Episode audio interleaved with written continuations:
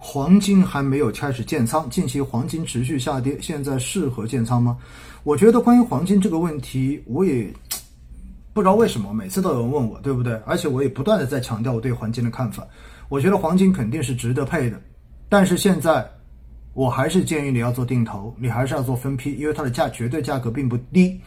那近期的这种黄金下跌的背后的逻辑，其实跟当时三月份是类似的。为什么呢？因为海外的疫情有这种反复，而海外疫情一旦一反复之后，你会发现导致大家对于经济的这种复苏前景又产生悲观，于是海外的这一种市场又出现了比较大的调整。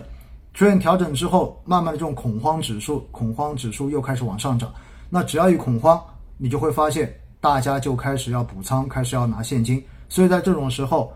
债券也好，黄金也好，这种传统的避险类资产、低风险资产都会遭到抛售，因此都会出现下跌。三月份的时候，如果大家有印象，当时黄金是出现了一波急跌的，对不对？但是回过头来，还是那句话，因为黄金长期是以美元计价，只要美元没有回收流动性，没有进行这种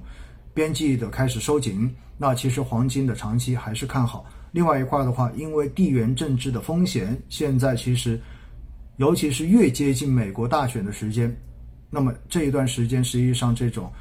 呃不确定性会变得更大一些。因此的话呢，我觉得黄金长期应该说还是看好的。因此，如果大家现在没有配，那现在去配，虽然说不如六月份、五月份那个时候那么低的价格那么好，但是现在我觉得你用分批的方式去补足你资产配置中间这百分之五到百分之十，我个人觉得应该还是可以的。老师，我看中国房地产黄金十年增长是百分之五百，可是好的主动基金十年都有百分之八百，是不是我们合理的长期投资基金基金收益比房地产更有优势呢？呃，我看到下面也有很多人给了回复了，都讲得非常的好。我站在我自己的角度，我肯定会认为，未来这十年二十年，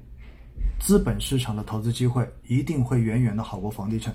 为什么？因为中国的房地产已经过了它的黄金时代了，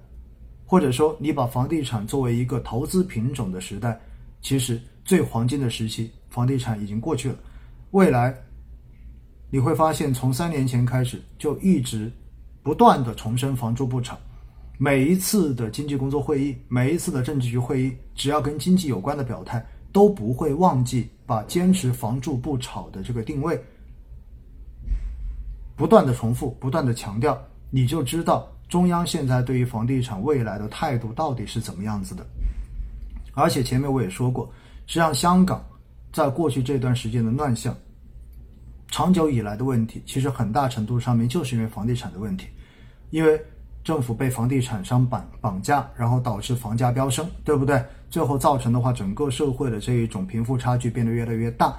然后年轻人看不到希望，买不起房。所以呢，我觉得香港的这一些相关的情况，应该说回头也会也对中央对我们本身大陆这一边对房地产的这一种态度变得越来越坚决。而且的话，你会发现，慢慢的我们从香港模式，因为实际上现在国内的房地产模式、商品房模式是九八年的时候完全照搬了香港的商品房模式，一模一样的，没有任何的区别。那回过头来，现在我们慢慢的已经开始。不断的在讲新加坡模式，一直在讲着就如何通过公租房来满足刚性需求，然后的话呢，高端市场的需求，那么包括这种投资需求，然后用商品房来满足，所以呢，未来大概率就是往这个方向在改变的。那么在这样的情况之下，应该说就意味着高端房产，或者说核心城市、核心地段的这样子的稀缺房产，会成为紧俏的投资品。但是这种投资品不是一般的投资者可以去参与的，因为它的门槛太高。那回过头来的话，如果你仅仅是考虑一个居住或者普通这样的住宅，未来也许没有那么多的这一种所谓的刚需盘来接你的盘，也就意味着它上涨的这种动力会变得越来越弱，甚至于有些地方可能都会出现房价的下跌，尤其是那些人口净流入的城市，房价的下跌几乎是一个必然。确定的事情，所以哈，我自己是觉得，未来真正的我们如果学会了去选择基金，并且能够长期的进行投资，那相对而言的话呢，呃，资本市场的机会一定会更好一些。军工还能继续定投吗？我觉得是可以的哈，我觉得是可以的。其实这一点呢，也特别强调一下，因为我在剪辑上前几天的那个上周吧的那个直播录音的时候，然后我把它剪了一部分，就是解答大家关于军工的问题，放到喜马拉雅上面。结果呢，因为当时那个剪剪的太简短了，很多人听完之后就说：“哎，你不是说可以定投军工吗？为什么你又突然不看好军工了？”后来我特意还补录了几十秒的声音上去。实际上，军工的话，我说了，从长期来讲，就是从它的历史业绩来讲。它可能并不算一个非常好的定投定投标的，但是呢，回过头来你看现在军工板块相关的这种标的的业绩，它的盈利状况跟未来的业务发展状况，以及现在中国周边、我国周边的这一种环境，大国博弈的这种烈度，实际上的话呢，我觉得军工从短期到中期来讲，应该说是一个值得去投资的标的。我自己的军工也一直都拿在手里面的，好不好？所以我今天再郑重的哈跟大家再回答一遍，好吗？